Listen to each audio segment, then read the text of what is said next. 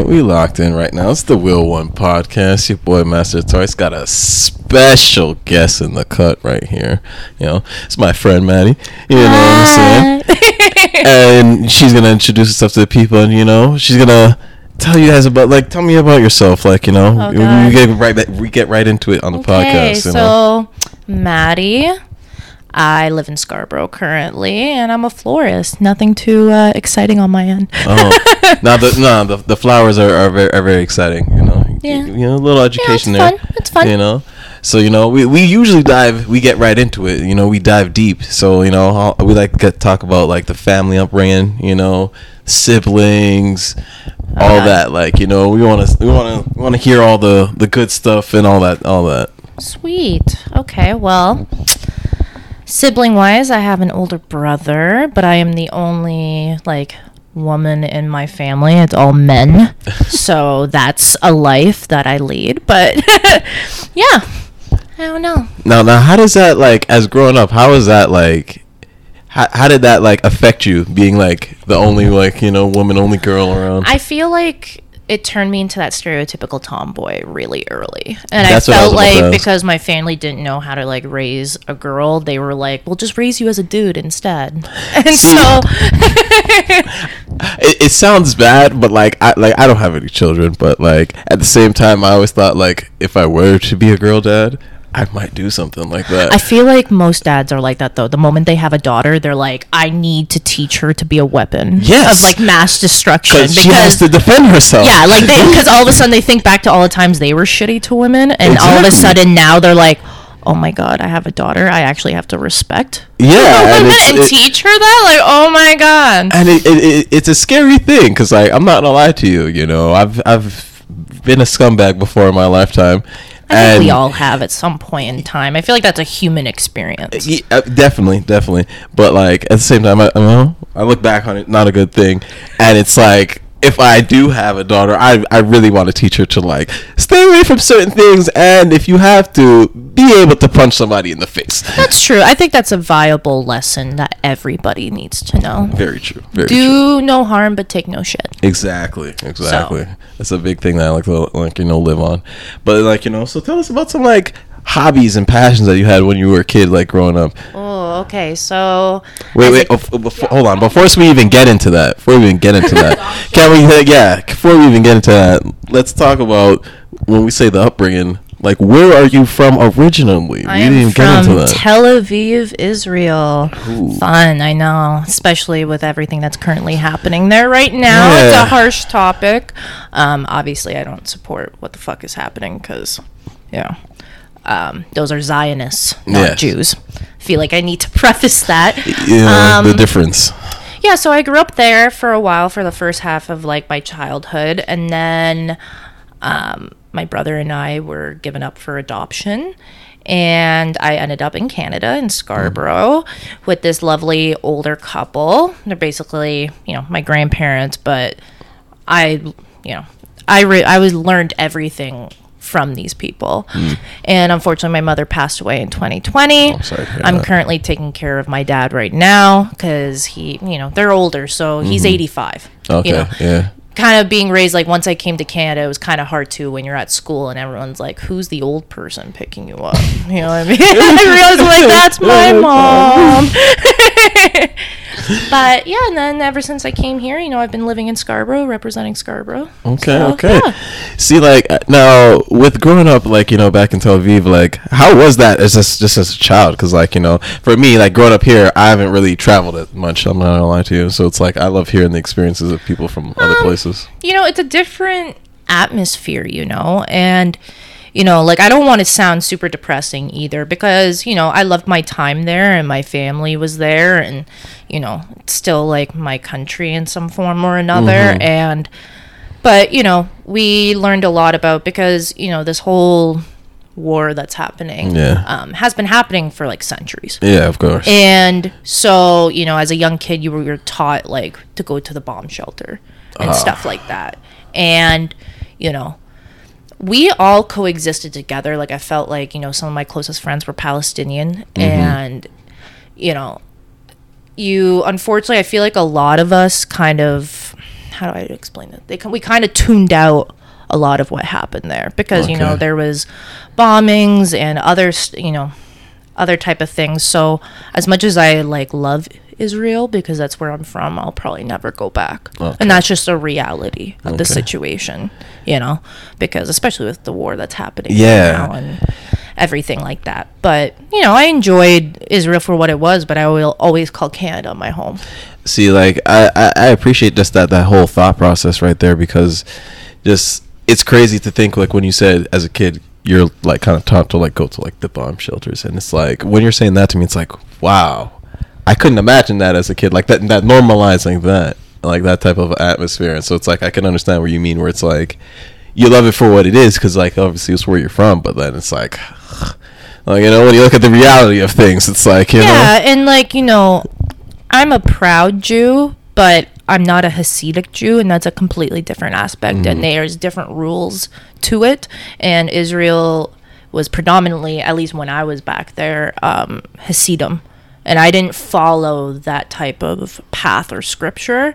And at least here, you know, you can just be a typical normal person here. yeah that's very true Um, but you know, when I first immigrated here, like I still had those aspects from Israel, right? And like when you're a kid, kids are can be cruel, very right? very Fucking cool kids can be so fucking cruel. Like I love them to death, but like sometimes it's too much. the, the, the, like I always heard there's three people there's three types of people who are honest. Drunks, people who are angry, and children. Oh, that's, that's a that's a pure fact, you know. And you know, when I came here, I was wearing like so in Jewish culture, we have a headdress called a tichel, Mm-hmm. and it's cover your hair, and I wear it pretty frequently, just not as much as I used to, Okay. um, because I'm showing my hair right now. um, but you know, kids at school be like, "Why the fuck are you dressed like that?"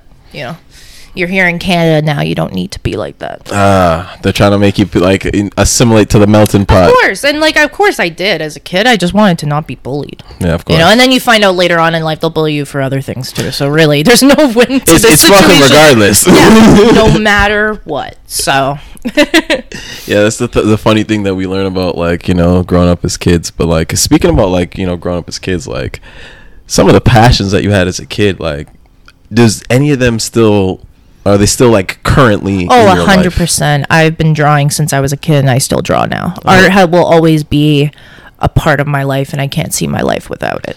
Now, now, now, tell me like how you first like deep dived into like getting into like art in general. I was always fascinated by like art galleries and museums and cinematography in general. Like I was one of those kids. The parents, you know, they put you in front of the TV a lot. And I remember, especially here in Canada, Art Attack. Do you remember that man saved my childhood? I loved him, and I remember just being like, "Fucking crafts, yes, right?" Because I'm not good at math either. So like, I was just like, I, had to wasn't the choose. I something. Yeah, yeah, and then you know I played a lot of sports growing up too, but I feel like what stayed the most is my love of art and reading. Like I think it'll Okay. always be there because you know I think as artists we struggle that we always have to promote our work. We always have to make something to post onto social media. Yeah. And only as of recently, like I can admit this, even in the past six months, I've just been doing stuff for myself, which has been really nice. It's a really nice change. Cause like I feel even me too. Like I'm not, uh, no, I would say an artist like in your form, but like you know, it's just being someone who like kind of like creates things. It's like I feel the same thing where it's like I feel like the pressure is like if I don't continuously create something new and put it out, no one's gonna give a fuck about what Oh I'm yeah, trying to do. and especially with the social media algorithms, Oh, man. Like if you don't post every fucking day on Instagram, Twitter, TikTok, whatever it is, you're lost in the abyss of it. exactly, and and you miss a lot of good things in there, and a lot of like. Like a lot, a lot of greatness. I, I like to say because it's just a lot of people who are just overlooked. A hundred percent, a hundred percent. And sometimes, like, I just have no patience for social media. I don't. I, I agree. I I, totally agree with you because it's. I always say social media is usually people's highlight reels. Yeah. Eh, you know, it's that you know they never show the the down times. You know, it's, No. it's just everything's all good, all gravy. Yeah. Like, actually, I'm just crying in my bed right now, but I'll post this selfie because that's what Instagram tells me to Exactly. do. You know? Felt cute, might delete later. Yeah. pretty much. Pretty much. Yeah. Yeah. Oh man, but like speaking of that, like you know, with the social media and everything like that, and like even with you being an artist, you know, I'd like to talk about like how you your views of society also yeah just how like how your views of society is like as a woman and just like you know with you being Mm-hmm. also someone who's immigrated here to Canada Um, and like even with your experience you know we'll get a little bit into that later about about like your experience in the you know in the military as well you know, the patriarchy sucks for everybody. That's how I ter- like it for men, women, cisgendered, non-cisgendered. It sucks for everybody, and Yeah. we're just trying to fucking navigate at this point. And sometimes I look at, I- you know, before when I was younger, I felt like I depended on social media a lot. Mm. And I felt like, especially when you're bullied and you feel alone, like I was that kid, dumb, stupidly, let's be honest, stupidly, like on chat rooms when I was younger. I was that girl on Omegle at like the age of like 12 or whatever, and even before that, because. Because I took advantage of the fact that my parents were older, they knew nothing of the internet. so they, they don't know what you're doing No, they did not know shit. yeah And, you know, I feel like we've watched the trends go with social media. Like, I was the person on Tumblr, you know, and mm. Tumblr was sick until it basically became like 4chan again. And I was a 4chan, and I hate to admit, this is where my degeneracy is going to come out. I used to cruise on 4chan all the fucking time. And you know, you get to see the good, the pros and cons of social media. Pros being like you get to learn so much more than what we did back in the '90s. Yeah. you know, we get to learn more about what's actually happening in society, Right, right, whether in it's real time. negative or positive. We get to actually be informed. But I also think we've become with a society with social media is that is the basis for every argument. And I feel like social media has now become like a reference book instead of using actual information Uh. It's like it to is- for an argument. it's Yeah. like it's not facts if it's not on the social It- which is like and I think it's hard too because like you could have a differing opinion even though it's of the same moral as somebody Mm. and you end up getting canceled. And I have nothing against people who genuinely do get canceled for being creeps, whatever. But to a certain point, where are we at in society with canceling people? Yeah, like the whole cancel culture. I, I I've- never been a fan of it because like obviously I feel like some people, if they do discuss these things, obviously they, like Of you know don't listen to them. We shouldn't. But then some people, it's like I feel like we're getting to a point where we can't have conversations, and I feel like No. conversations that clash, which is ridiculous to me because there's how do we grow if we're just supposed to agree with everything? And I feel like also we're at a society now that if you had an opinion two years ago, and even though your opinions changed since then because you've learned new information, you cannot be that new person. Exactly. You will, will always be remembered as, oh, you said that shitty thing like five years ago. And don't get me wrong, like you should be held accountable Yes. for what you say, but I feel like we're not giving people the benefit of the doubt to actually learn.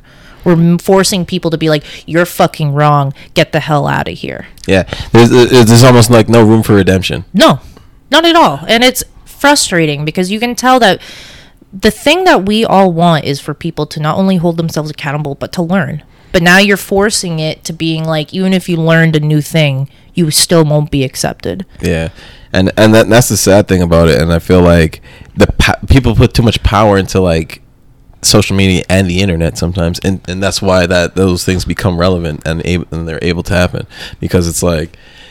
I feel that in essence, like I always feel like I'm one of the last kids to like actually go outside. I'm like, you know, of course I grew up with the internet, but it's like, you know, we still went outside. No, we went outside all the time. It was until the lights came on. You know what I mean? street lights come on, you Street lights came on, and then you came inside. That was pretty much it. You know yeah, I mean? and so it's like I remember that lifestyle. So it's like I do remember life like without all this stuff, and it's like it's great to live it like that. And then I feel like now, since so many people are focused on everything that happens on the screen, that they feel like okay, this I is the think final. too, because like, don't get me wrong, like I battle with my own issues of anxiety and depression Mm-hmm. and stuff, and like, of course, like there's some introverted love for social media because you get to be at home but not actually socializing with people. Mm-hmm.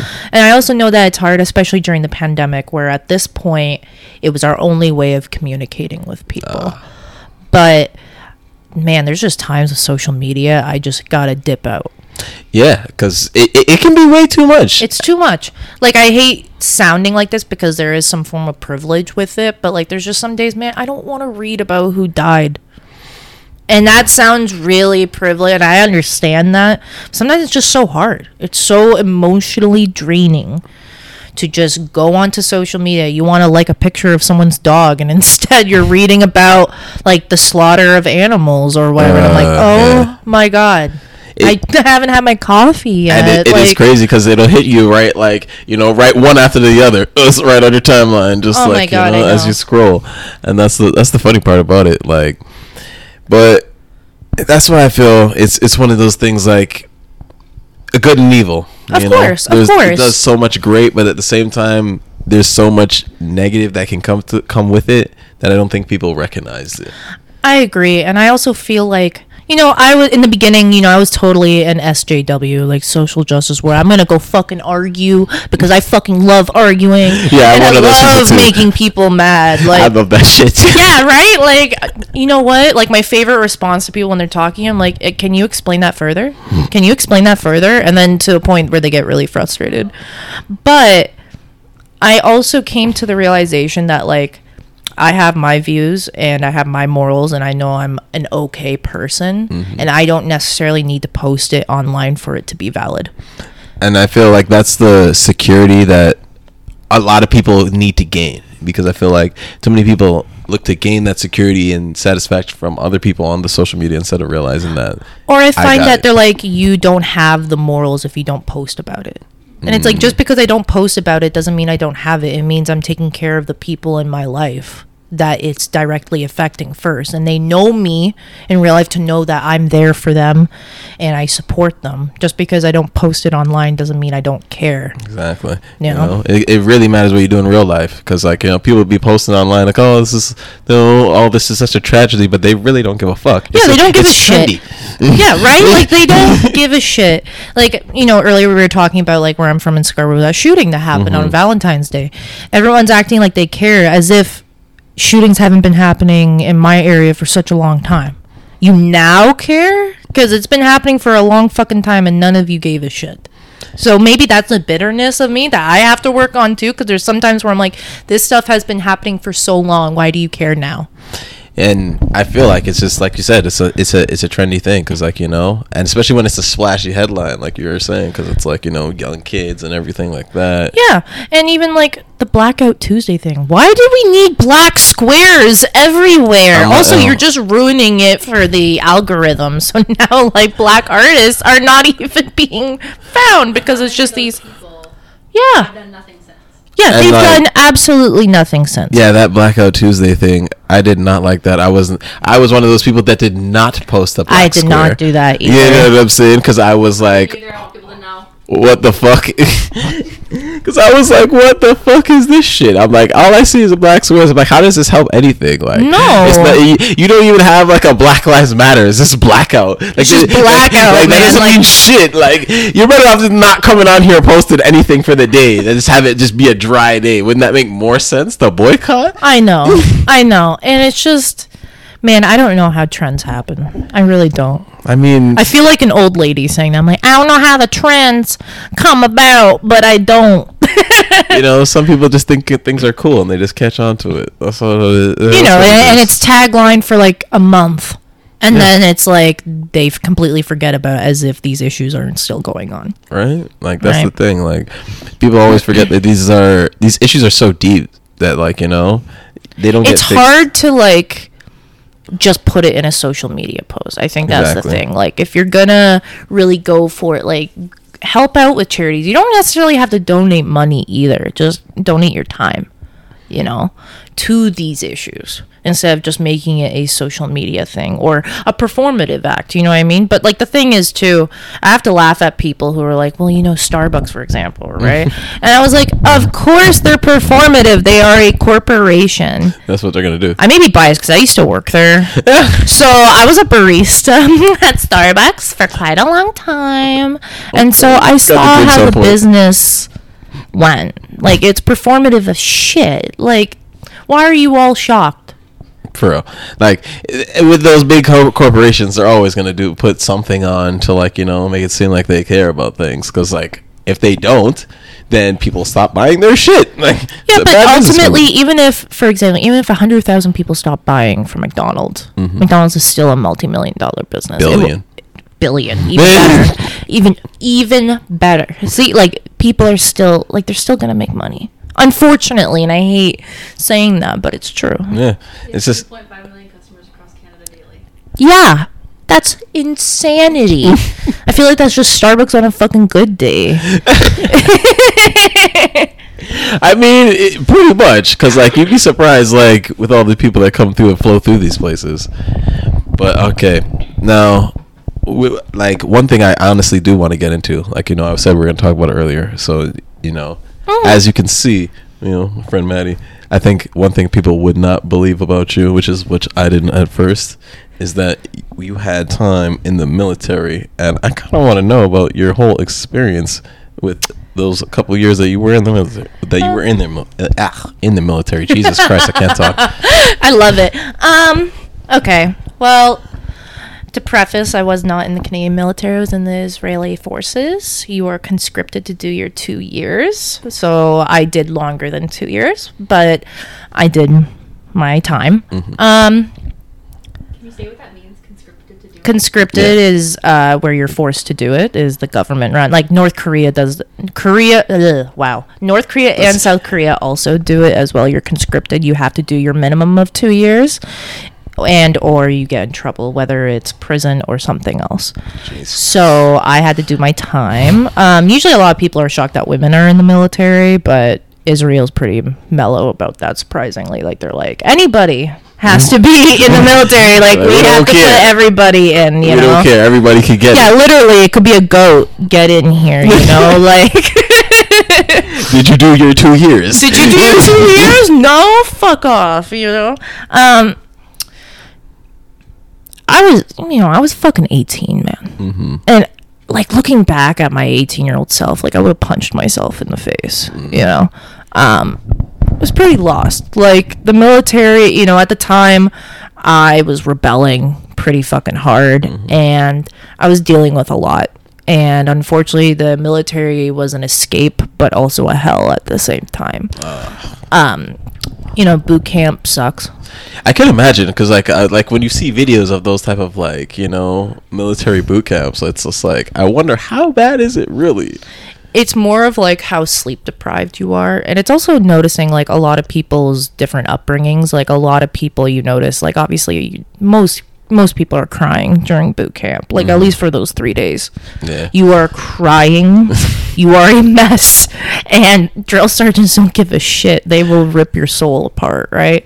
Um but i needed like i i don't want to commend the military because it's the military. Yeah. but i can admit when they helped me become a more secure person they helped me you know not be such a shit disturber Ah. like i got my shit together with the military A little bit more disciplined. yeah, a hundred percent. That's the perfect word. Uh, disciplined because I had none of it in my life, and even though obviously mental health stuff was really affected while in the military, I could be thankful of that. Um, and it also gave me a routine. And I thrive. I'm one of those people. I thrive on routine. I need a routine, or my whole life is gone. I'm the same way. Like I have a literal like morning routine, like you know, a little workout that I do after. Like if I don't, I really feel like everything's just thrown off now. Yeah, can't like I need a schedule. I can't focus my life without a schedule. And then after I'm done everything on my list or in my schedule, then I can dick off and do whatever. exactly. But I need that schedule. And I know some people make fun of me for it, but it's the only way. it's I mean, the only way. you gotta know what works for you. Like you know, that's the thing. Because like we know, all cars don't run on the same kind of gas. hundred percent, hundred percent, and I commend people who do like a lot of freelance work and can kind of live their life less structured because Mm-hmm. that thought of that gives me the worst anxiety possible. See, I'm I'm kind of like in the mix in the in the middle because I do like a routine and a schedule, but at the same time, I do like I do love being a freelancer every once in a while. Where it's just like, uh, you know, one of my favorite sayings is always like, never take life too serious because you know you'll never make it out alive. A hundred percent, A hundred percent. And like you know, I, I I honestly like live by that just for the main reason where it's just like, ah, you just never know when things are gonna happen. So it's like you might as well just like you know have fun and everything. But it's the same time it's a balance of things where you do need to be disciplined and know when you need to get your shit done. Mm-hmm. you know? Mhm, for sure. For sure. I don't know. I don't really have much to say about the military. I think it's like the only time why you really get shy is obviously with fellow soldiers, right? Mm-hmm. Because when you have a bunch of soldiers together, we're all douchebags. all of a sudden, any decorum we've had in society is now gone. It- Just it- completely gone. It's just it's just a, it's just one of those things like you just got to know when you're in it. yeah. Yeah. I completely understand. Completely Yeah. understand. It's like when I get around a bunch of wheelchair people. It's Of like course. you know, w- w- you know the, the normies they wouldn't get us. They wouldn't understand. they wouldn't understand, you know. But like you were talking a little bit about like you know how it did affect like your mental health, and like a big thing on the show, of course, as you know, is a mental health aspect, and like you know, I like want to dive into like a traumatic situation that you've had in your life that really that maybe first open your eyes about mental health in general. Or one that, and like, how did you cope and get through Mm. I that? think it's kind of a hard thing because obviously I've dealt with my own stuff, but I think I was also I witnessed a lot of mental health struggles. Um, I think like my own talk about a lot. birth mom, you know, she had her own struggles, Mm. and now as an adult. I could see why she did the way, like the things she did. Yeah. I think as a kid, I was like, "What the fuck? Like, you're supposed to be my mom. Like, why are you just laying in bed all day? Like, I need help." But you know, I think it's always unfortunately it's ran in my family for a very long time, and uh, my brother and I, one of us had to get it. Unfortunately, I was the lucky one in that regard. um, but also too, like the mental health in the military too. Like you're running on no fucking sleep, getting yelled at constantly in harsh conditions, and it takes a toll. And you know, you can only be told you're trash so many fucking times before you snap. Mm. And I remember a vivid memory I had was so we had to do a thing called 24 hour duty where I'd be standing in the same spot for 24 hours. No sleeping. serious? Yeah, you're patrolling and it's usually like people we all do it or whatever. And we rotate that shift. And I remember after my 24 hour shift with a fellow soldier of mine, uh, we had to go to the gun range because every month you get tested with your shooting skills to make sure you're up to par, mm-hmm. that type of thing. And I remember just being so fucking exhausted. I remember being like, "This isn't safe. Like I'm about to shoot a gun. And I'm, ha- I'm fucking half asleep right now." And I remember one of the guys in my battalion, he just started losing it. He goes, I can't fucking do this like anymore, you know. And he was screaming at the top of his lungs, and the sergeant's telling him, like, sir, like, shut the fuck up, like, you're gonna listen to me. And I Oh, remember he brought out a knife, the guy, and he put it to his own throat and was like, if you don't let me sleep, I'm going to kill myself. And I remember seeing that and being like, unfortunately, not surprised either but I remember how scary it was because it was that moment of like he was willing to off himself in front of everybody because he just wanted an ounce of sleep. And how that really takes a toll. All he genuinely wanted was at least like five hours of sleep without it being interrupted. You know? and, like, And yeah, like the stress of missing your family too, on top of everything, you know? See, th- these are some things like I couldn't really imagine because like you never think of the thought process of that, where it's like you can be pushed to your limits so much where you would say, I, "It's like if you don't let me sleep, I am going to permanently sleep because I I'm at this Yeah. point where I don't give a fuck." Yeah, and then and all they did was give him two weeks off, and he had to come back. And I was like, I told too. I was like, way to get a fucking vacation. but he knew what I meant. I was like, dude, just get some fucking sleep, my guy. Like, just you know. Yeah, But- like the best. That's the best you can do in the meantime, between time, because it's like I couldn't imagine because, like you said, being so sleep deprived, and then, like you said, it's not only being yelled at; it's like the insults at the same time too. Yeah, and also like a lot of people like even though it could be a stereotype, but it's a true thing, is that a lot of soldiers end up with substance abuse mm. addiction because we get paid a lot of money and the only place around is a bar. Ah, So people drink and then it ends up being like their whole paycheck goes to the bar because you just keep a tab going, you know?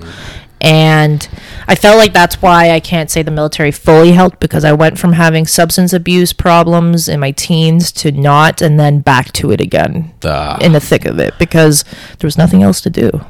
and like that's the one thing like you have to have re- recreational things for people especially like in a situation like that where you're putting someone else in, in a like you you already know their life that they're living is going to be harsh because of what you're going to put them through and then at the same time you don't have anything to, for them to do after to, yeah, like, and too, and like we'd also mind. be sharing barracks. So barracks are like the rooms that we all Mhm. like to stay in or whatever. You're sharing a room with fucking somebody, and you guys are both pissed off, and like, you know, room checks are like the crucial thing every morning. And if your roommate doesn't fucking clean up, you're in trouble too. Mm. And they know what they're doing, right? Because if one person fucks up in your battalion, you all get punished for it. So it's this whole ideology of like, I'm gonna fucking kill that Yeah. person who We're all gonna fucking fuck did it to us this morning. Like, you know, damn damn like and then that's a crazy like whole thought process so like how did you even cope through that to get through that to like you know get to a better space honestly, you know, with my past of doing sports and stuff, I've always really liked activities. So, like Mhm. when we would be doing PT, which is personal training in the morning, I just put a lot of my aggression into that because it was a good release. But I could also fully admit during those times I was fucking lost. ah. Like I felt like I was a ghost, co- like coasting through those years. I feel like I feel like a lot of people are are generally lost when they're going through a rough time like that too, and it's it's hard to kind of like find your way, you know. And And it's also hard because, like, you know, I wanted to quit the military so many fucking times. But then you have family that's like, oh my God, I'm so proud of you. and, you know, they, they brag to, like, their family friends going, like, yeah, my daughter's in the military. You know? And then I'm just there, like, like, I don't want to fucking be here. And, you know, there's this whole dichotomy, right, in society where they're like, oh, respect our veterans. But at the same time, let's not give them any jobs when they come back out. which I don't understand Yeah. because it's like like that's the one thing I, I honestly hate because it's like everywhere you go and you see someone like they serve in the military they would say oh you know thank you for your service but then at the same time it's like usually when people come back home their lives are always fucked because there's there's no like bounce back like I where there's jobs nothing for them to do usually. Now I know in the American military they have like six months prior to your leave, Mm-hmm. they put you in a class where they help you get hired, which is great. Yeah. Um, that's how I got hired at Starbucks because Starbucks actually hires veterans. So I was like, Oh, perfect, cool, and they and they pay good money, good benefits, everything. So I Oh, was like, fuck it, like I'll work at a coffee shop. I'm not beneath that. So. Um, and I love coffee, as we discussed Yeah, earlier. yeah. Free coffee. Free Free, coffee.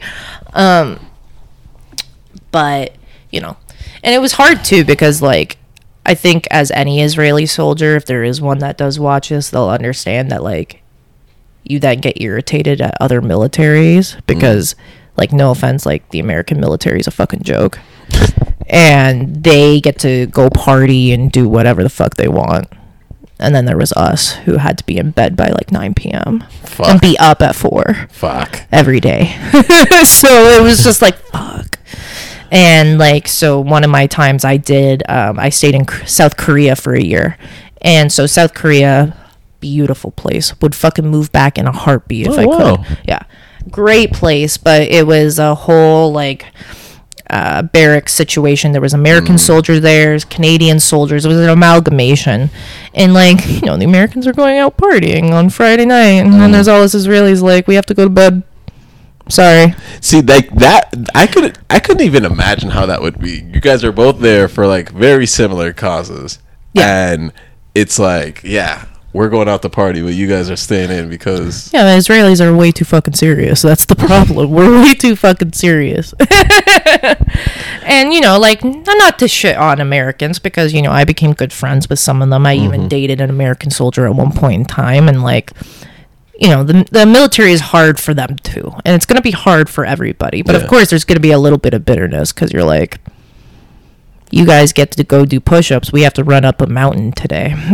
like doing the ruck marches or whatever. Ruck marches are where you have like a really fucking heavy bag filled with shit. You walk forever. Jesus. Yeah. And like, what what kind of distances to like you know to explain to the audience, like you know, Nine miles?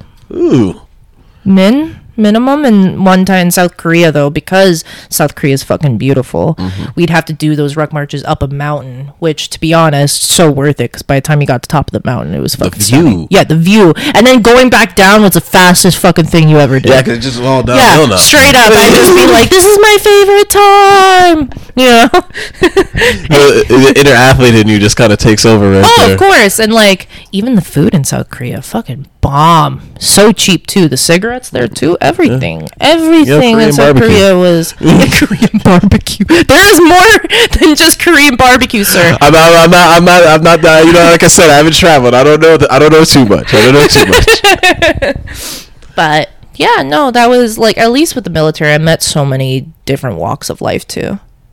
And you know a lot of my family was also in the military. Like it was like a common thing. And you know i initially saw it as like a career point. point and thank god i did not pursue it because i think i would still be miserable. The money was great but being miserable yeah. Also i didn't promote or support the ideologies that they were promoting. Ah, I feel like eventually, like you had to. It sounds like you had to have that. You came to that fork in the road where it was just like happiness and morals over, like you know, 100% like career path and all the rest. And don't get me wrong, like I shit on people join the military because I shit on myself for joining it, right? But I also know that I think you know a lot of people who are like defund the military. Mm-hmm. I agree, but you don't understand. There's a lot of people who join the military because of the funding. very, very true. A lot of people are really fucking poor, man, and they would rather sacrifice their bodies to the military because at least it puts food on the table. Because the cool thing is about the military is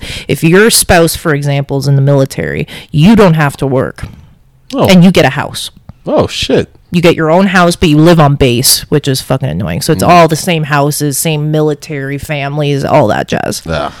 So th- th- there's always the pros and cons to yeah, everything. yeah. And you know, at the time, my ex, uh, he wanted to get married, and I was like, I don't want to be a fucking military wife. I told her, I was like, I'm not being a military wife. It's not happening because I'll fucking kill you. Because if I can't do anything, like if I can't work or anything, what's the point? And then you're kind of just you're, you're kind of just locked in, almost in Yeah. a little like you know little Yeah. box. Yeah, and I told him to be my military wife, but he didn't like that either. So like, so like, make a decision, you know?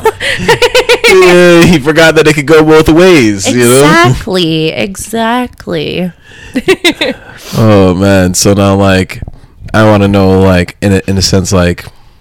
What were your like first thoughts like when you kind of like went through situations like that like aside from this the military but like mental like mental health is- situations like we were talking about like earlier where you said yeah Unfortunately, I guess I take it in a very cold manner. I completely shut down inside.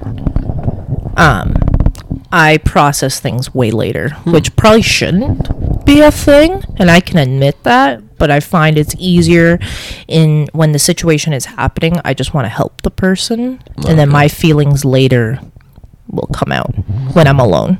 So how do you feel like that that has been like, you know, going forward like with dealing with people in general like, you know, the fact that you kind of like a little sometimes like obviously like before like I, I started going to therapy like a long time ago so i've been Which pretty great, diligent with great. therapy um and you know i'm on my own mental health medication i'm not necessarily promoting medication but there's nothing wrong with taking it if Of course be, not right because I feel like that's one of the things like again people we need to normalize because like sometimes we we all need things to balance us. Yeah, you and you know, there's some days where I really fucking need that serotonin.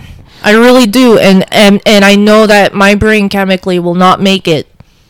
So I have nothing against you know medication. If people don't want to take it, that's great on you too. It you is know? what it is because like I, I, I there's no shame in it because like for me personally I think about it since I have like an injury that's physical and you know I always say people like give me like the benefit of the doubt to things but it's like at the same time I still have to take things like for my bone density Yeah. because if I don't do that my bones are gonna get weak and I'll probably break a leg or some shit Yeah. Yeah, And- and like even muscle atrophy and stuff like that. You know what I mean? Like I feel like we're now have also like back to society a little bit. I feel like Mm-hmm. we've all met like there's nothing wrong with oh natural. There's nothing wrong with that. But there's also nothing wrong with modern medicine too.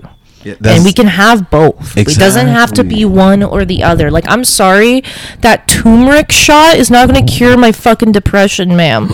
like, I, I like. Don't get me wrong. Like, I know you're trying, but doing my chakras and saging the house is not going to change how I feel about a trauma that happened to me when I was a kid. Like, I'm sorry. And I feel bad because I see people who do it and live your life. You know what I mean? Like, I'm totally about it. If it makes your life better and if you're fucking happy, go for it, you know? But I can't.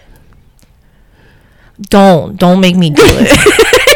I'll just be really mean. Oh man, it's, it's kind of because like honestly, I, get- I get I get where you're coming from. Don't get me wrong, because like you know, I feel like there has to be a balance of things. Have I saged down a couple places? Of course. Well, of course, and there's nothing wrong with that, especially like apartments and shit. You need Yeah, to like, of course. you Yeah, you fucking know, of bless course. the hell out Exactly. of this fucking space. yeah, exactly. Exactly. Like you So, need all I- the good vibes. That's fine by me. I totally get it, but at the same time, it's like, there, like you said, there's a balance of things. Like you know, like everyone has like different things that helps them get going. Like for me personally, it's sometimes it's sitting down and talking to one two people because that's why I love ther- That's why I love therapy personally. Mm-hmm. Because like that's when I like really realize that if I kind of just get this out, like I don't feel as bad about it. See, I used to hate therapy, but I love the therapist I have, Uh-huh. and I found her quite a few years ago. Her name is Ursula, and it's Shout out hilarious because I'm Ariel. Oh, when I when I had the red hair, that used to be our joke. But she is so chill to talk to, and it feels like I'm ta- I'm having a conversation. Like if I was having a conversation with you, that's what it feels like with her. And I love that. Like my therapist, you know, Martha, shout out Martha. But you know, it was the same thing where it was just like I felt like I was just having regular conversation, and I just loved it. Where it's this point where it's like I've, I've yeah, I was able to open up more and then realize more things about myself because like you know, Hundred what we're talking percent. Sometimes you just need to hear your own voice say it. Exactly. Sometimes you do because you don't realize. Because like I know, like like I talked earlier about, like I self implode. Mm-hmm. And then when I sorry, I totally burped into this microphone. That's okay. I've been burping all day. I've been gassy. It's okay. Um, you know, after you talk about, it, you're like, oh, that fucking makes sense. But sometimes you gotta kind of put yourself through it Exactly. in order to like get it. You know? It's like you know, you can't explain how it feels to get burned until you get. Burned. Yeah. And you know what the cool thing is is like what I love about Ursula the most is that I could tell her something really shitty and she'll just look at me and go, That fucking sucks. And sometimes that's all you need to fucking hear. I don't need to hear about how I have complex PTSD or whatever. I just need a fucking conversation Yeah. with somebody who's a neutral aspect in my life. Because as much as you can talk to your friends, family, lovers, whatever, There's there's always going to be some form of bias, Exactly. right? And I feel bad because I've had this issue with past partners before too. They'll be like, "Why don't you talk to me about stuff?" And I never mean it in a mean way. I just mean I'm like I'm too logical, so my brain is like, I can only talk about this with a therapist. Until you have a psychology degree and you break up with me and become my therapist, I will not tell you anything. it, it's kind of funny because like you know i can i can understand that because like after actually dealing with the therapist like i totally get it because like you know with, with me dealing with martha it was like i didn't want to talk to anybody else when she wasn't there Yeah, right? i was like i want to talk to you i people you take it so personally if you don't open up, and it's like, but I don't want to.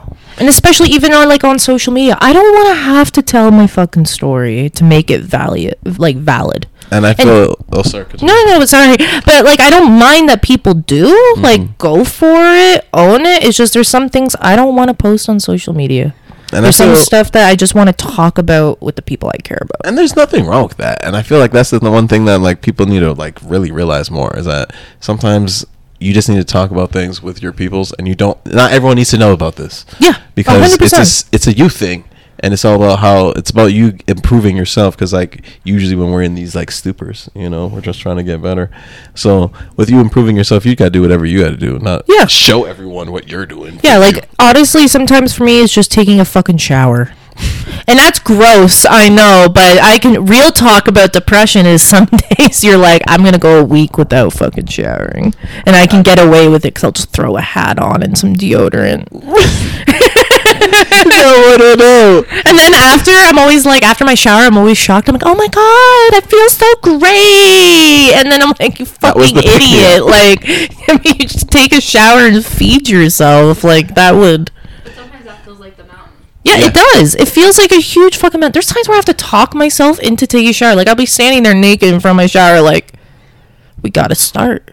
We gotta start. And I don't want to. I feel like sometimes, and like it's good that you even like push yourself to that little that to even to the edge of like right there to do it because like that's the start. You know? Yeah, because and I feel like I hate when we see in society like you especially see it now. It's like the it girl, where like in the morning they wake up at six a.m., they have breakfast, they work out, they write in their journal about their manifestations for the day, and then they write about how like what they're like grateful for, and then they make their like avocado toast, and then they go and do their homework, and then they go to dance class, and then they do this, and I'm like, no, who do, who has time for all who that? has time?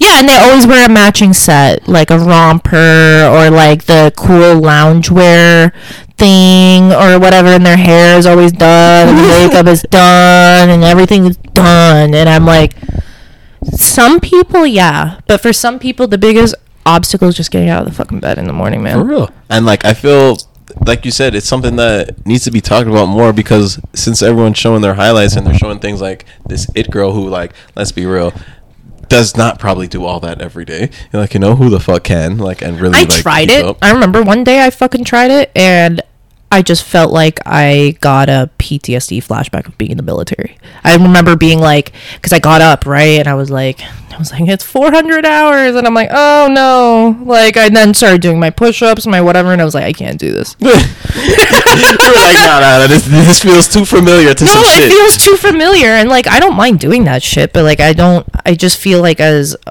a human being, we shouldn't have to accomplish all that every day. If you want to accomplish little things, that's great. If you want to accomplish all that, that's also fucking great. Mm-hmm. But it does. It's not a necessity. Yeah, I feel like the big thing, like the like what I've said before, like you know what I've heard from other people too, is that like getting that one one percent better a day.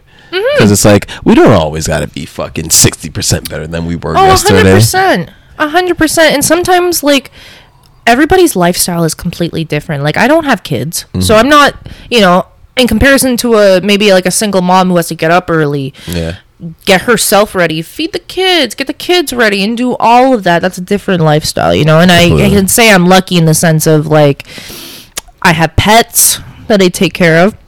I take care of my dad, and that's a lot Lot to deal with. yeah. But it's still easier in the long run in comparison. You know, I'm not influencing a child, Yeah. which is so scary to think you of. know, oh my god. a creature, like you know. Oh my god, I have a godson and I love him to death. He's three. Um, my best friend Nicole. Shout out Nicole. shout out. Um, and she's a phenomenal single mom. But I look at her and I'm like, dude, I don't know how you do it, because he is hyper beyond comprehension. Like from 6 a.m. onwards, he He's- thinks every day is jackass. like he literally is Johnny Knoxville. He's like, "Welcome to Jackass. I'm Johnny Knoxville." he's, he's just crashing into shit. Yeah, like he he wakes her up with violence oh. every Oh. morning. She gets kneed in the face, and I'm like, oh god. I'm like, dude, you have more patience. Yeah, I'd be fighting my son if he kept doing that to me. I'm I also like, feel hey. like I was raised. If I tried to do that shit, I was beat. yeah, honestly. I was, I was smacked upside the fucking head. Like it was you not. Yeah, the, back back back back in back in those days, you know, my, uh, the, that would maybe considered child abuse. The things that would happen. I know, and I hate laughing about it, but it's so fucking true because I feel like. You know, I've talked to younger people, which make me feel so old. But Uh-huh. like when their parents are like, they would put me in timeout. I'm like, bitch, timeout didn't exist. Yeah, that was never a thing for me. It was whatever. it was whatever was in my mom's hand. Like if it, like thank God, like I didn't piss her off in the kitchen or whatever, because she would like use a frying pan, whatever. She'd be like, "You fucking stupid." And like that's the thing, like, cause like you know, my my like my parents are like from Jamaica, so you know they immigrated here. Yeah. Obviously, me growing up here, I'm not gonna lie. You know, my mom and dad watch the show, so you know I'm not lying. You guys, they did not beat me much. You know what I'm saying? I got away with a lot, but I did catch my one twos. Yeah, and, of course. And it's and it's one of those like it's just it was one of those like I I kind of appreciate it in the long run because I felt like it kind of like in my sense for me because like obviously it wasn't a point where I felt like I was being abused, but it was more like I know I fucked up. probably I deserve to I something. felt like I never knew the concept of what abuse was. Maybe now I could be like, hey, they abused my brother and I a little bit, but mm. like at the same time, we turned out to be better people. Like I That's remember my saying. father's big thing was like, no offense, I'm not nega- negotiating with a four year old. Because I remember people are like, you can't hit your kid. My dad's like, she has no concept of right or wrong. He goes, until she gets to an age where she knows what the difference between right or wrong is, I won't have a conversation. I will establish who's right. Yeah. And I that's mean- hard, but at the same time, like, four? Come on, at four, you have no logic of anything. I mean, At that's the age of four, about to say. like, yeah. It- it's that it's that hard give and take where it's like he's got a solid point. You you can't you can't really say eh, nah because it's like what you, you really gonna let a four year old run your household? That doesn't make any Yeah, sense. no. Now, would I raise my kids like that? No. exactly. But, you know, uh, I turned out okay. A bit. a little bit. At least I You know, turned out okay. in society. It's Yeah, okay, yeah, you it's know, I'm not. I'm not trying to kill people, so it's fine. I think if you do that, that's an accomplishment. Exactly, exactly. and I think too, like when our parents were raised too, it was the norm. Yeah, exactly. Because like when I speak to my parents about how like their parents raised them, they would they would say it themselves. It's it's probably child abuse. Yeah, Because yeah, like straight up, straight up. I remember one time when I first immigrated here, I got to see the CNE for the first time. You know, that was the highlight. I was like, whoa! And anyways, I had run away to go look at dogs, and my father was like, "Where the fuck is she?" Mm. And he found me, and in front of everybody, he pulled my pants down, beat my ass in front of everybody. And I remember this one lady came up to him like, "You know, that's abuse," and he goes, "Do you want her?" Yeah, you get to have her. She that backpack she's wearing. That's everything she's bringing with her. So you either call child services or you shut the hell up. And the lady turned away, and I was like, "Ma'am, ma'am, ma'am, I'm getting my ass whooped in public. Can you please help me? Help me. help me!"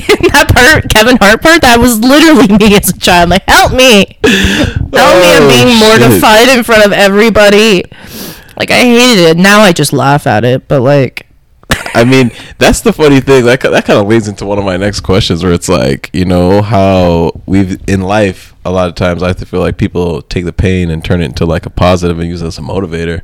And like, you seem like a person that definitely does that. So like, how have you done I that? with feel like I have to because before I used to wallow in it, Mm. and I came to the conclusion I love wallowing in misery, Oh. but it doesn't do anything. It just continues a vicious cycle. But I like to say like that kind of like really kind of reminds me of like almost like what I when I read uh I think it was the fuck I don't even remember the book right now but I do remember that it had something about like negative whenever you're going through a negative time it's like watching static on the TV Yeah. and it's like you know it Yeah. sounds like when people like sit there and just watch the static constantly you can get just get drowned in it sometimes Hundred percent, and you can also get to a point where you've become so used to it. The thought of that pain not being there is terrifying. oh it's the it's the weird thing about being comfortable in the pain Yeah. And I felt like that's something I had to deal with a lot and I'm still processing even through therapy was that I enjoyed destroying myself and that's something that you always have to just work on. And I think it's easier said than done though. And I think too it's also hard because we on one hand you want to allow people to feel how they feel because it's justified and you Exactly. should feel how you want to feel. But when do you stop? Mm. when does it become not helpful to you anymore? And I don't want to say for people to forget what has happened to them. That's not what I'm saying. Yeah. And I'm not saying that you can't be angry at if somebody did something to you. But I think we have to work through it. We have to just live with it. And I hate saying it like that, but it's true. You just have to live with it. see like it's funny like we were talking about this earlier like you know before we started filming and i feel like for me as someone who's like gone through a lot of pain i feel exactly what you said we do have to live through it because you can't just dwell in that because you'll you, you forever get lost and like from there you just do a lot of things that are just completely more destructive and it's you know it's just And you don't cycle. even realize, man, until you're in the thick of it, and then you're like, "Oh my god, What the fuck I what the fuck is happening?" Or you're like me, you wake up in some coke den, you're like, how did I get here? but you know, it's just crazy. But like at the same time, I do feel like we need that pain because it builds a character in us and it Of lets course. us really appreciate the good times. Of course. Now, do I wish like certain traumas on people? Of course not. Yeah. But you know, you can't change the past as much as you want to. Exactly. Man, I would love to change the past, but then I would wonder how I would be now. Exactly. Yeah, like, it's funny because like we always think sometimes, like you know, going back and like doing things differently, but doing things differently could make you put you in a worse position than you are. Oh, right of now. course, of course. But I think it all also depends on people's individual traumas too. Yes, like it's hard to lump this all into one thing because everyone's traumas are completely different, and also how everybody perceives their drama, like their traumas, are completely different as well. Yeah, that's a, that's a big thing because like I feel, especially with this whole like mental health thing, mental health as a whole, like I feel it's always lumped together when there's so many different aspects. To Especially because like something that you and I could laugh about Yes. could debilitate somebody else. Oh, for sure. Because like you know, I'm pretty sure we've both seen some fucked up shit in times, and it's like we can laugh about it now, but like a lot of people, to like be fair, I think we both also have a dark sense of humor. I have. true. I feel like I have to laugh about things, or I'd cry. Yeah, I always say that it's better to laugh than cry because like it's funny. I would always make like wheelchair jokes around people. and, I like, people hate shit. it. They hate it because they look at me. They're like, because they don't know how to laugh because they, they're like oh if i laugh they're gonna get mad it's like I'm making the fucking joke. yeah for real like laugh oh my god yeah know, So it's like I feel like people really do need that like dark humor because that's it's way better to laugh than cry about it. Because at the end of the day, we're all gonna go through shit. A hundred percent. And unfortunately, as macabre as it sounds, we're all gonna die one day, man. We're all gonna get there, and that is what it is. And I feel like since we are, laugh about the times in between. Yeah, fuck it. Like I have to laugh about it. Like it's just who I am. Like I'm that terrible person at a funeral who has to make jokes because she's uncomfortable with the human spectrum of emotion. and I remember uh, back in school there was this one friend we had, and she like was like.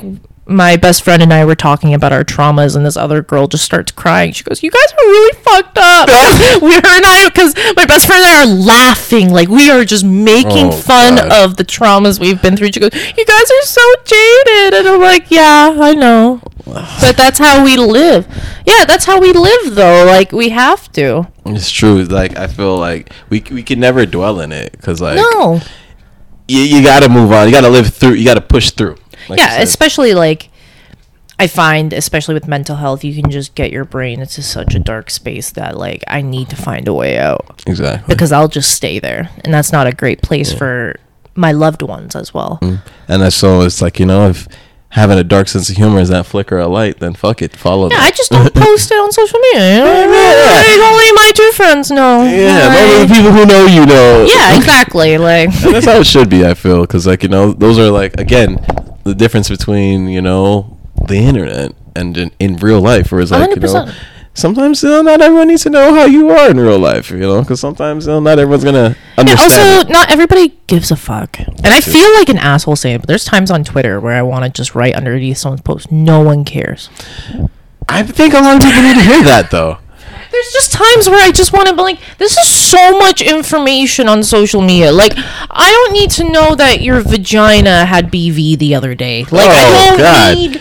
Yeah, no one cares to hear that. No one like cares to hear wrong, that. girl talk. Like I'll have girl talk with anybody. Like fuck it. Like in person, fine. But like I, like the I, internet did not know need to know. yeah, the your internet doesn't need like to that. know. And this is coming from somebody who poses nude online, and I'm telling you, I still don't need to know. So there you have it. You know, not every keep it keep some things to yourself. But see, that's why I also keep it to myself, as in like I just won't say anything because. Yeah, like, I still have those days though where I'm like, no one fucking cares. But you know, like I said, it's always a balance of things. I feel like that's the one thing that you know you you kind of like learn to maneuver through with uh, with all, all the things that you've been going through in your life is like having that balance of like I try. I try. Like I have my good days and my bad days, of course. everyone. but you know, but I, I'm I'm trying. That's been my whole method in life is just try. just trying. Now, now on the like, you know on the terms of just trying, like going forward now, like you know, futuristic things, like you know, what's going on, what's going, what's what's what's what's ah fuck, I can barely talk nowadays.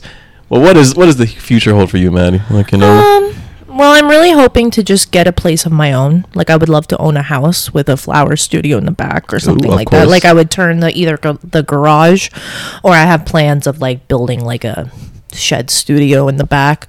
Um, right now, I'm trying to not plan my life like ten years in advance like I used to. Um, I I'm trying to just let it be, especially because like you know my father's re- really sick, so I'm just focusing on processing that and dealing with all the financials of that and everything. Um, and just going from there. Like I would love obviously to continue my future with flowers. I love it. Um, it's something I'm really enjoying and finally happy with. Um, but otherwise, yeah, like I'm just trying to take things slow, especially with what's happening in the world right now. I, I definitely agree with that because I always feel like, especially like after I got shot, I was a person that I hates to plan like really like too far ahead because it's like at the end of the day, like you know, I've been in a situation where like I could not be here, so I'm not really trying Yeah, to plan too course. far ahead, and you know. And you know, like I can admit that like I'm a bit of a control freak. I can admit that I'm a control freak and that makes me great for like employment, but for everyday life it doesn't. Like Yeah, so it's best to like you know, all right, we're just gonna take it Yeah, like, I'm just gonna day. mellow the fuck out for a little bit, you know? Like I would love to get back into doing like art shows and stuff like that, but that's just something that if it comes up, great. If Mm-hmm. it doesn't, I don't care either. So I think my main thing is just I would like to buy a house. Obviously not in Toronto because no one can fucking afford it. No, yeah, of Uh, course. Don't get But us started about that. Don't get us started about that topic. yeah, but you know, I don't know necessarily like if I want to live in Canada Mm. or I want to move away, away. But we'll see. So, well, interesting topic. Before we cut this out, if you were to move away, what would be the the, the destination that you would go to? Mm, there's a couple. Okay, so Top five. Mm, okay, so I used to also live in Germany because my family's half German, half Israeli. Okay, so we have the. German side, which Germany is like cool, like Europe's all right. Mm-hmm. Um, but I would probably either choose like Sweden or South Korea. Oh, going back to South Korea. You're yeah, really no, for that. real, South Korea, beautiful, beautiful, and I loved like the people there, great people. Uh, like I said, like everything is relatively cheap. It's also just like a beautiful country. Mm-hmm. Um, now, to be fair, Canada is beautiful as well. You know, Mm-hmm. I was one of those that when when I immigrated to Canada, my family was like, "We're gonna do a road trip across Canada so you can see all of Canada." Oh, wow, you got, you got the lucky experience. Yeah, except for like after a while, it was just like, "Oh my fucking god!" Yeah, when you're in the middle, it's it's just nothing. It's just nothingness, you know. It's so nothing. nothingness. It's just like it's, It's so boring because, like, you know, in Europe, you fucking drive, you're in another country. I'm in the same Yeah. fucking province for Yeah, like three days. Yeah, it'll take you like two days to get out of Ontario. right? out of Ontario, we're not even. Going you didn't even go nowhere yet. We're going nowhere. But in Europe, it's like, oh, an hour? You're in Italy now. I'm like, wow, magical. Magical. See, that's one thing I do kind of want to experience. That like, because like with being in such a big country where it's like everything's so kind of like Mm-hmm. far away from each other.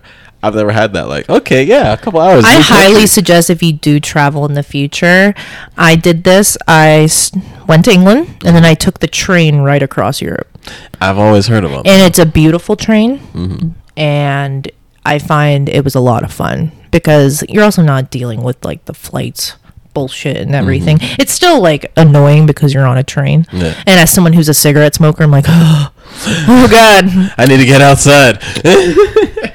But I think nothing like I think I, I like I handled it better than I thought considering I flew from South Korea to Toronto and that's a 24 hour flight.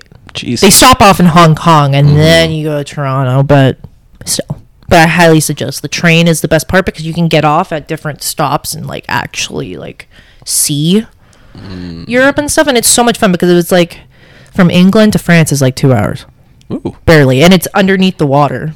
It's Oh. a channel in the water so you go right underneath and you come out right in Paris. Wow. Yeah. See now, now got, we got a little geography lesson here on the on the pod. You know what I'm saying? Just in You case for know, you guys who you didn't know, know. Listen, I love writing out people like maps and shit. Like you go here and you go here and you gotta go eat from here. Like I'll do it. I love that shit. See, once again, the control freak. I don't watch Friends, but I've heard I'm very much a Monica. Honestly, now that you said that, you I do get the Monica vibe a little bit. You know, A little Monica OCD? mixed with Phoebe, mixed with Phoebe. You know? Eh, I'll take that as a call. I love Phoebe. Yeah, Phoebe's the best. Phoebe's the best. Nobody likes Ross. It's okay. Ross is just kind of weird. No, he's the worst. when he free okay, I didn't watch Friends, but my friends watched Friends, so I would watch. Yeah, I'll say it. Um, I watched that episode where he freaked out because his son was playing with Barbie dolls instead Oh, yeah. of GI Joes. I was like, shut the fuck up, shut which the is, fuck up, which is Ross. awkward because he's the, the, the, the paleontologist. Like you know, he you play with you Play with dinosaurs. dinosaurs, motherfucker. As a grown ass man. And it's also like you're the dumbass who was like, "Yeah, I'm gonna let my wife sleep with another woman while I watch." Like, get the fuck out of here, man. Like, you know what you're doing. and, didn't think You're a cuck. the, You can just admit that you're a cuck. Like you don't need to like be like, I can't believe she cheated on me. La, la, so I'm gonna blame women for the rest of my fucking existence. I mean, that's what he did. Ha- he did get divorced three times. This is true, but there has to be a reason why. Oh, it can't just be her. Oh no, Yeah, Oh, for real. It was Ross. Ross, the worst. God. Well, anyone named Ross, please stay away Sorry. from Ma- stay away from Maddy. You know. Or Rob. Uh, o- o- okay, you know. you know. I mean, I It's like, I got a few. got, I got a few names. It's okay. We can have our like Death Note list or whatever. Because I watch a lot of anime. If I, also, by the way, my my hobbies include anime. Oh, see, I should have brought that up. yeah, anime. That, that definitely that makes a lot of sense with the whole South Korea thing too. Like you know, it kind of all. I'm a little in, bit of a weeb, yeah. You know. Oh, Anime, because anime is what makes me cry. Really. It gets me to actually have emotions. legit. Wow. Like I'll watch these beautifully done animes and I'll just be sobbing for days. It's like my way of releasing all the pent upness I have within me because it's like, oh, this is sad, so I'm gonna make myself even sadder and I'm gonna cry. Hmm, it's like a combination of the two, and then you're just Yeah. like, you know, I'm gonna deep dive into this with my. Oh own yeah, and thing. there's also like so many animes that like they tug at your heartstrings. very true. The stories, the stories are deep. I, I'm not, I'm not gonna cap and be, act like you know I've read a lot, you know, or many, you know. Well, but if you ever want to have a good cry, I'll send you a few because there's somewhere, especially because a lot of them like involve children. So your Ah. heart is even like, oh my god, I remember when I was a kid and all that stuff. that makes sense. They, they, they know the, the heartstrings to tug at. That's why. Yeah, You know? I know that anime gets a bad rap because obviously like a lot of fan service and shit. But mm, yeah, if you can ignore that, just like you know, just just just look over that part. yeah, you know, just look over it or whatever. Yeah. Oh man, but you know, I, I really did have a, a great time like having you Me here. on too. I was so nervous for this, honestly. Like I I'm was like, I'm nervous gonna fucking everyone. stutter. I was I was stuttering more than you. and I, You know, and I'm like, I feel like I'm such like a boring person in the sense of like I just live my life. You know what I mean? I feel like a lot of people do, and that's like why I wanted to bring people on the podcast. No, of so, course you I saw it, and also like obviously being best friends with Ashley, I saw it too. I was like, oh, this is sick. Like this is really nice because I love listening to podcasts too. Mm-hmm. But it's always like you know, it's usually true crime podcasts. Oh no, same with me. I love I love that too. or Canadaland is a good one, really good.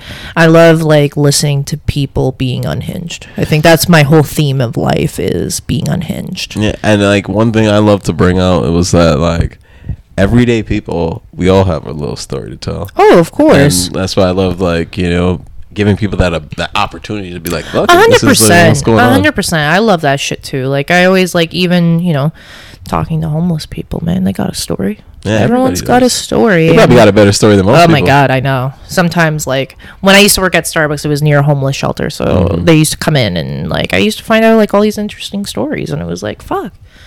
Talking to people is actually pretty chill sometimes when you don't hate everybody. Exactly.